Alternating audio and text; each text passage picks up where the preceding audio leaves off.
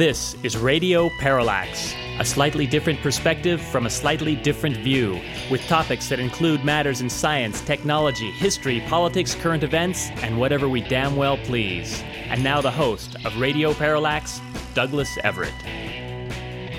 Two items present themselves as we start today's program. One is the old saying that the more things change, the more they stay the same.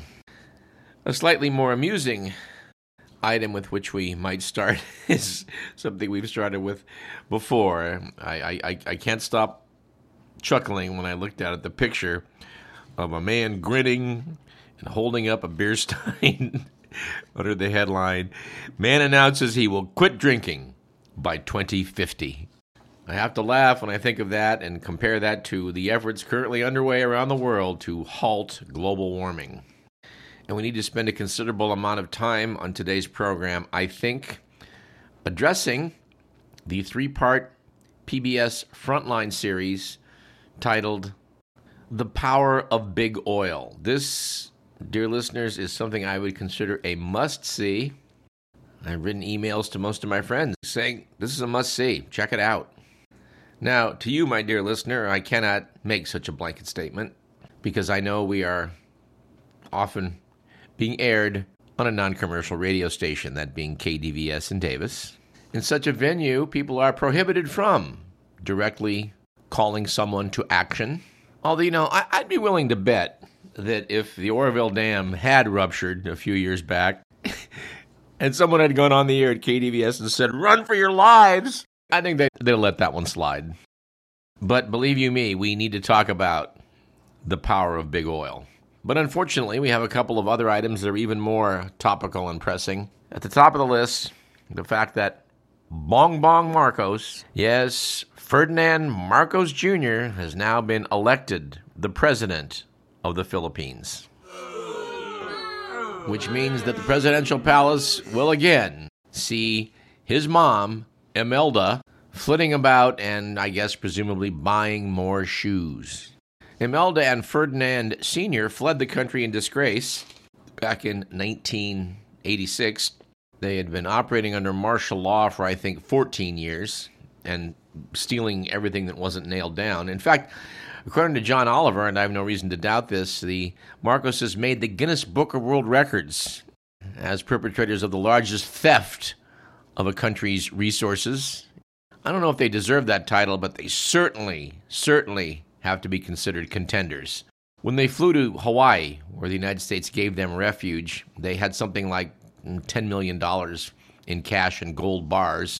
But the estimates are that they sequestered away at least 5 to 10 billion dollars straight from the Philippine economy. Oliver points out that a couple of the perks of being the newly elected president of the Philippines is that Bong Bong gets to call off the efforts of the government to reclaim those stolen funds. I guess at this point they've they've gotten about half of it back, something like five billion dollars. But I'm pretty sure they're going to turn off the tap on that.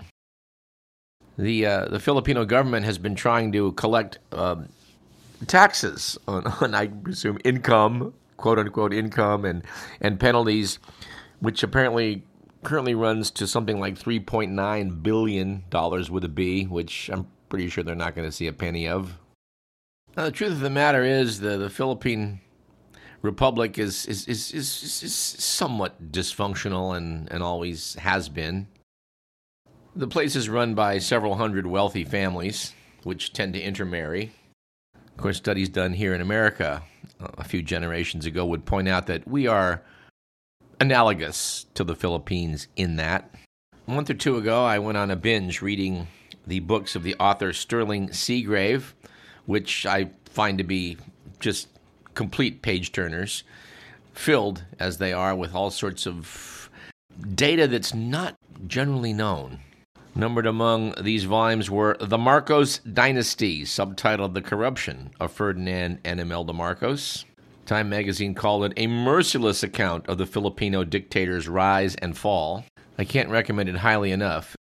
It's not generally known, for example, that Ferdinand Marcos, in his rise to power, personally assassinated a political rival, something for which he was tried for and convicted for. But wouldn't you know it, while in jail, he entered law school and doggone it, along the way there was an appeal and the whole case was thrown out of court.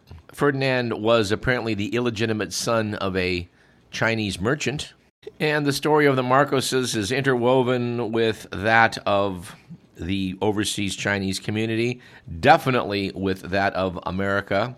Well, when I say America, I mean our CIA.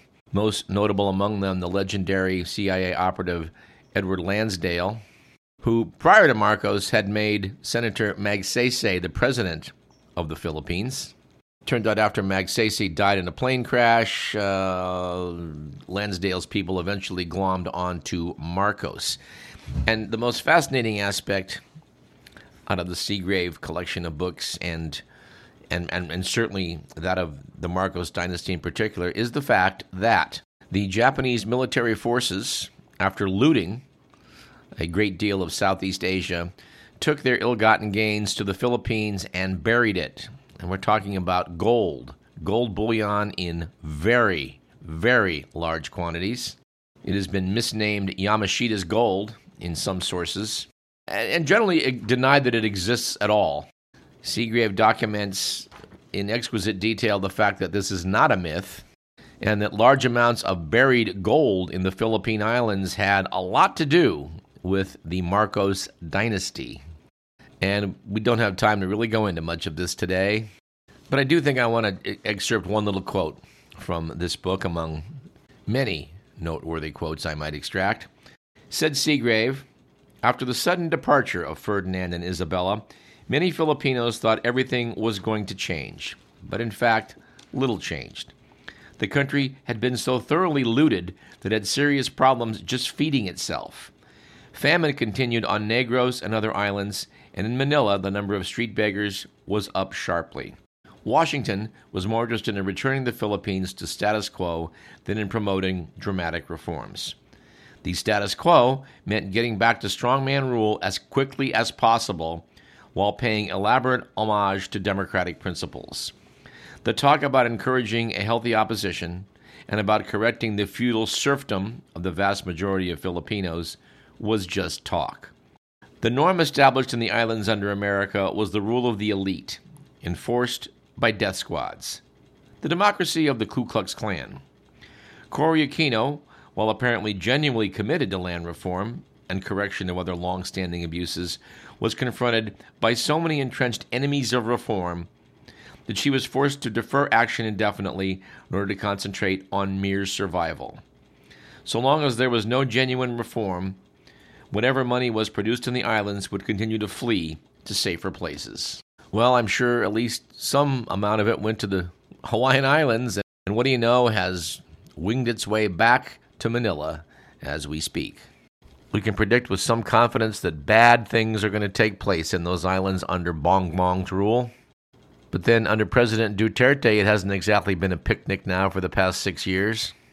You have to feel for the people of the Philippines. By the way, although the story of uh, Edward Lansdale's manipulations of the Philippines is somewhat well known, I think it took Sterling Seagrave to dig out the fact that what Lansdale was really interested in was all of that gold and what this huge reserve could do to, let's just say, foster relations between the American people and the Filipinos.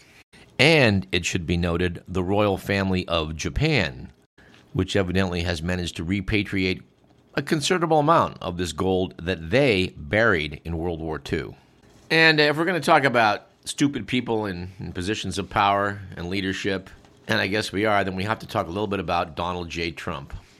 I had to laugh when I was watching MSNBC and they were sort of reviewing the fact that the, probably the dumbest man ever to be president of the United States got to pick three of the nine Supreme Court justices. And as we're currently seeing, no good is coming from that. But I, I don't know whether to laugh or cry at the fact that uh, Donald Trump's defense secretary, a man he fired, Secretary Mark Esper, he fired him after the election when it seemed clear that Esper was not going to necessarily do the things that Donald Trump was prepared to do to hang on to power. I, I think you know, Esper is getting some criticism for the fact that he witnessed and heard some things that he, he stayed mum about. But I think that he was probably presented with the choice of like, if I leave my post as Secretary of Defense, Trump's going to find somebody really bad who might do what he wants, which which is what he set out to do. But Esper has a book out, and among the gems in the book are the following. Now, Esper had made headlines back in June of 2020 when he split with Trump over invoking the Insurrection Act, which would have allowed the former president to send the military into states in response to protests and unrest. Trump had threatened earlier that if the turmoil wasn't quelled around the country to his satisfaction, he would send the military into states. Behind the scenes, Esper alleges in his new book, Trump had some other ideas about how you might stop protests. In relationship to the George Floyd protests around the country, Trump asked, Can't you just shoot them? Just shoot them in the legs or something? When Trump asked about deploying active duty or National Guard forces to quell protests, he was told that General Mark Milley had no commanding authority over the forces. To which an angry Trump erupted and said, You're all effing losers. Esper wrote, This wasn't the first time I'd heard him use this language, but not with this much anger and never directed at people in the room with him, let alone toward Barr, Milley, and me. He repeated the foul insults again, this time directing his venom at the vice president as well, who sat quietly, stone faced, in that chair at the far end of the semicircle closest to the Rose Garden. I never saw him yell at the vice president before, so this really caught my attention. The New York Times reports that elsewhere in the book, Esper claims that Trump asked him at least twice whether the military could shoot missiles into Mexico to destroy the drug labs. When Esper objected to the idea, he wrote that Trump said, We could just shoot some Patriot missiles and take out the labs quietly, and no one would know it was us. Esper quietly tried to explain to Trump that, in fact, everybody would know it was us. Esper apparently also details some of um, some of what went on around uh, Trump's policy advisor Stephen Miller. Miller's the guy that once uh, proposed sending a quarter of a million troops to the southern border to circumvent a large group of migrants. After the raid that killed Islamic State leader Abu Bakr al Baghdadi in October of 2019, Esper wrote that Miller proposed securing al Baghdadi's head, dipping it in pig's blood, and parading it around to warn other terrorists. Esper said he thought that was not a good idea. And you know, we got to talk frontline, but I, I, need to break this up a little bit. Um, why don't we delve at this point into the good, the bad, and the ugly?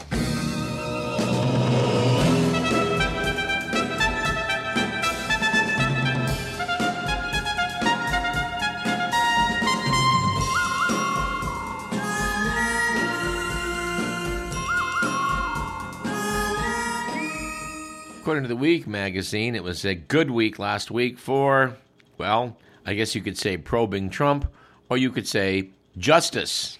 With the news that a special grand jury was selected this past week to investigate whether former President Trump and his GOP allies illegally tried to influence the 22 election in Georgia. In an unusual move, Fulton County District Attorney Fani Willis requested the special grand jury, citing its ability to issue subpoenas to witnesses who refused to cooperate. A regular grand jury would then be needed for indictments. In case you're unaware, Willis's investigations are examining the January 2021 phone call in which Trump pushed Georgia Secretary of State Brad Raffensperger to find enough votes for him to win the state, as well as other calls made to other Georgia officials. If the special grand jury finds enough evidence in a year, in a year, they need a year for this. I'm just I'm just reading the text in front of me. Willis said, "I'm going to bring an indictment. I don't care who it is." Well, I, wait, I wait, I wait, wait, stop, wait. We know who it is. It's the guy making the phone calls, asking them to manufacture votes that don't exist. Anyway, anyway, back off. Okay, no, this is a good thing. This is a good thing. I'm glad this is going forward. It's good news. Good news item. On the other hand, uh, this past week was a bad week for souvenirs. An American family evidently caused a panic at Israel's airport in Tel Aviv when they arrived at security with an unexploded bombshell that one of their children had found in the Golan Heights. The family wanted to take the bomb home as a keepsake. Anyway, if, if you should find such an item while you're traveling in a foreign country, dear listener, we would point out that they're called bombshells for a reason. and their status of being unexploded should be considered unexploded up till now. And it was surely an ugly week for tax advice with the news that Sheriff Bob Johnson of Santa Rosa County, which is in Florida, encouraged homeowners to shoot intruders, quote, to save taxpayers money, unquote. His reasoning was that if a suspect is shot rather than arrested, the chances of them reoffending after all that are zero. So we'd prefer that you actually do that. Defense attorneys have called his advice wildly irresponsible. Of course, we do have to point out if, if you extract the civil liberties part of this uh, of this discussion and just look at it from a strictly from a taxpayer's point of view, he's got a point. But no, here at Radio Parallax, we do not advocate that you shoot intruders. We don't? Well, not unless they have it coming.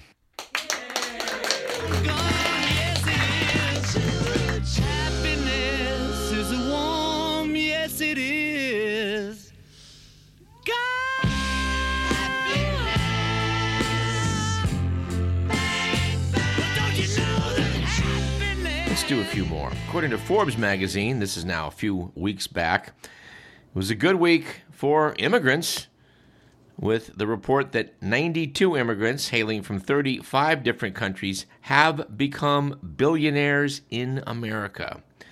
With a combined net worth of $711 billion, these foreign born U.S. citizens account for 15% of all American billionaire wealth. On the other hand, there's been some really bad weeks lately for Russian oligarchs. Turns out that last week, two Russian oligarchs were found dead alongside with their wives and children. In eerily similar cases more than 2,000 miles apart, Vladislav Avayev, the former vice president of Gazprom Bank, was found dead in his Moscow apartment. Investigators say he appeared to have shot his wife and daughter, then himself. The next day, the body of Sergei Protsenya, the former deputy chairman of the Russian gas firm Novatek, was discovered in a luxury holiday villa in Spain. His wife and teenage daughter found stabbed in their beds. Police believe Protsenya killed them in a fit of rage before hanging himself, but they did not find a suicide note or fingerprints on the weapon. A Ukrainian American friend of mine sent me a, a summary of these oligarchs because it doesn't end here. I don't have the, the clipping in front of me, but they're couple of other oligarchs have turned up stiff of late. We here at Radio Parallax strongly suspect these are not coincidences. And in what has to be described as an ugly week for commercialism, the San Diego Padres, a couple weeks back, became the first Major League Baseball team to announce a jersey patch sponsor. Yes, they signed a multi year deal with Motorola, reportedly worth $10 million annually, to put a Motorola patch on their uniform. It is noted that European soccer club Manchester United makes $185 million annually through patches on its jerseys alone. And in a final item that is good or bad or ugly, depending upon how you want to look at it, we have the fact that the Taliban has banned opium poppy cultivation in Afghanistan.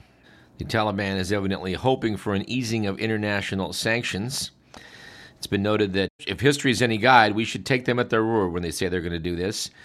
When the Taliban last outlawed illicit drugs back in the year 2000, poppy cultivation plummeted by 90% in a single year. Of course, the bad and ugly part of this is that with a decrease in the opium supply coming out of Afghanistan, people who are dependent upon this type of drugs or like to use these type of drugs are going to use more of the synthetic opioid fentanyl which is cheaper to produce, easier to conceal, and manufactured in quantity in China and shipped into the U.S. through drug channels south of the border. We spoke a few weeks back with uh, Doctor of Pharmacy Howard McKinney about these fentanylogs and how bloody dangerous they are, and have to say that there's going to be real downside to the cutting back on opium coming out of Afghanistan. All right, the remainder of this segment, we have to talk about the power of big oil. And we should note this is going to tie in a bit with what Dan Bacher is going to tell us in uh, our second segment. We should note that a couple years back, when the news surfaced that Exxon, it was Exxon then, not Exxon Mobil as it is now, Exxon hired a bunch of um, researchers back in the late 70s and early 80s to take a look at what the burning of fossil fuels was doing to the Earth's atmosphere. as reported on this program and elsewhere, the predictions into the future, taking us to about where we are now in time, were uncannily accurate when it came to estimating what the levels of CO2 in the atmosphere would be. I'm somewhat horrified to report that their estimates of how much the Earth would warm were, well, something of underestimates. Nevertheless, it was good science, it was accurate science, and it reliably told us where we would be going over the next four decades, starting in circa you know, 1980. And wouldn't you know it, a lot of good science was done, and when the results came in, the executives at Exxon did not like what they were seeing. When it all started out, they were planning to move into alternate energy sources, things like solar, wind power, alternative energy, because it was sort of assumed that there would be some gearing down in the use of fossil fuels because of the problems they were looking into. But it really didn't take all that long for them to decide, you know what, we're going to take this in a different direction. I'd have to watch the whole series again, which which I plan to do, by the way, to get the timing on this exact. But uh, it was something like a decade for the company to change gears. Not only change gears, but start defunding all of the research efforts. Not not cutting back on the research efforts, plain old defunding them. And worse, in conjunction with that, hiring public relations firms to put forth the idea that it was all BS. That there was a great deal of uncertainty in the scientific community about what all these numbers meant. And of course, if we couldn't be certain there were going to be bad outcomes, why start spending money now to change our course of action? It is villainy of the highest order. There's just no other way to look at it. One of the prime villains that emerges in this piece is Lee Raymond. He was Exxon Mobil's CEO back in the 90s when the efforts to portray global warming as a hoax were, were put into high gear. As I was watching this documentary unfold, I, I, I had to harken back to 1988 when James Hansen, NASA's leading atmospheric scientist, appeared before Congress and warned us that bad things were going to happen if we didn't change our ways. The predictions were that weather would become more variable that sea levels would rise, that temperatures would continue to rise. And frankly, that's just the way it was going to be. At the time in 1988, there was not the consensus there is today that this is what's going on. So there, it was easy to find people that were disputing the data, saying it wasn't certain enough, yada, yada, yada. But as the research continued and the weather patterns were made more evident, and study after study seemed to confirm the general thrust that was going on. The doubters fell away. Of course, they were still able to find a few hardcore people that would show up and say it was all bunk.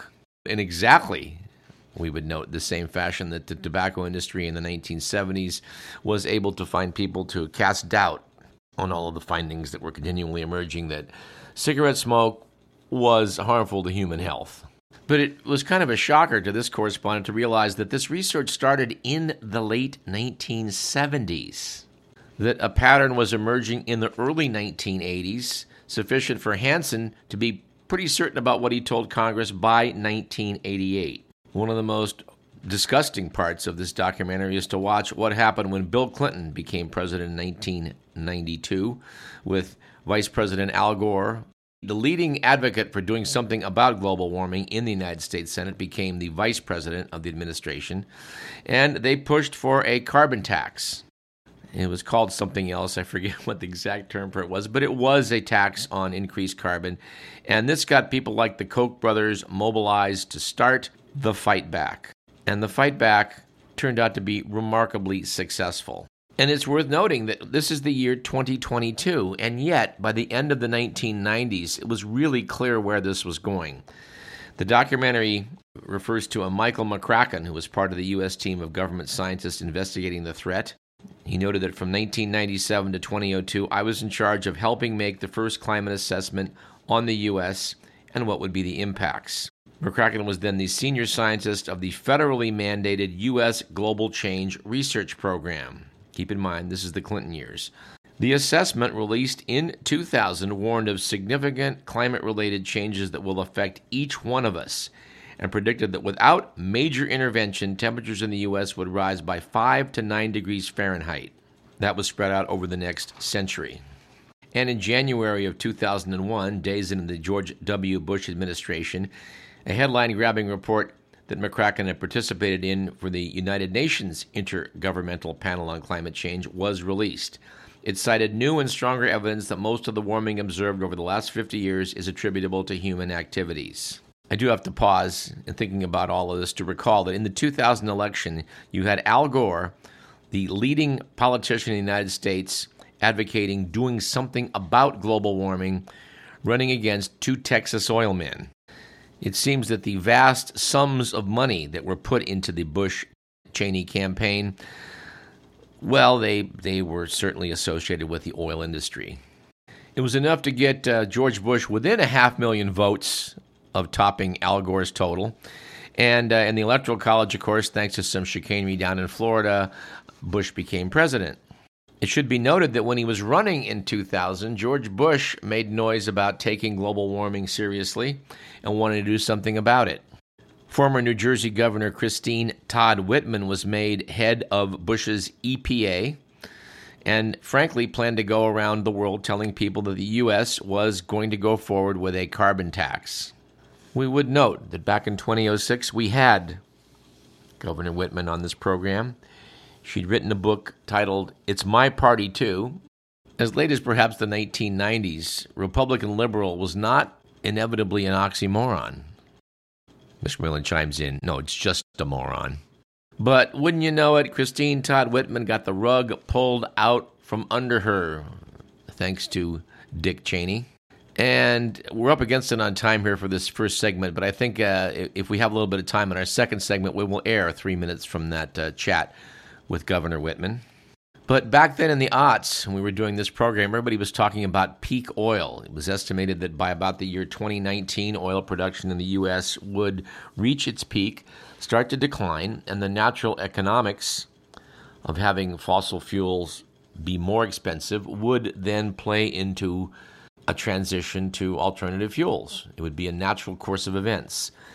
Well, that didn't happen, unfortunately. And it didn't happen because of something we expressed doubt about on this program a long, long time ago and many times since, which was the idea that taking hydraulic fluids, injecting them into the strata down in the earth, and breaking through these strata levels into shale to release gas, natural gas that's, that's down there, might not be such a good idea.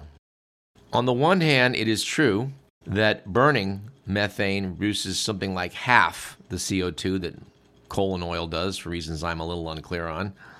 But from that standpoint, it's a good fuel source.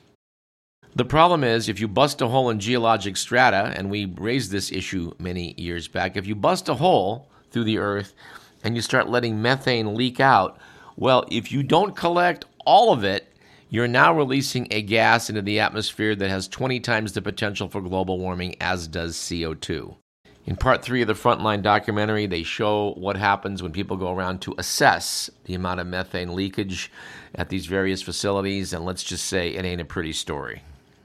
There's so much more we need to say about this documentary and about the whole subject uh, in general, but we got to take a break. So let's do that. This is Radio Parallax. I'm Douglas Everett. Uh, stay tuned for continuing our talk on oil related matters with Dan Bacher.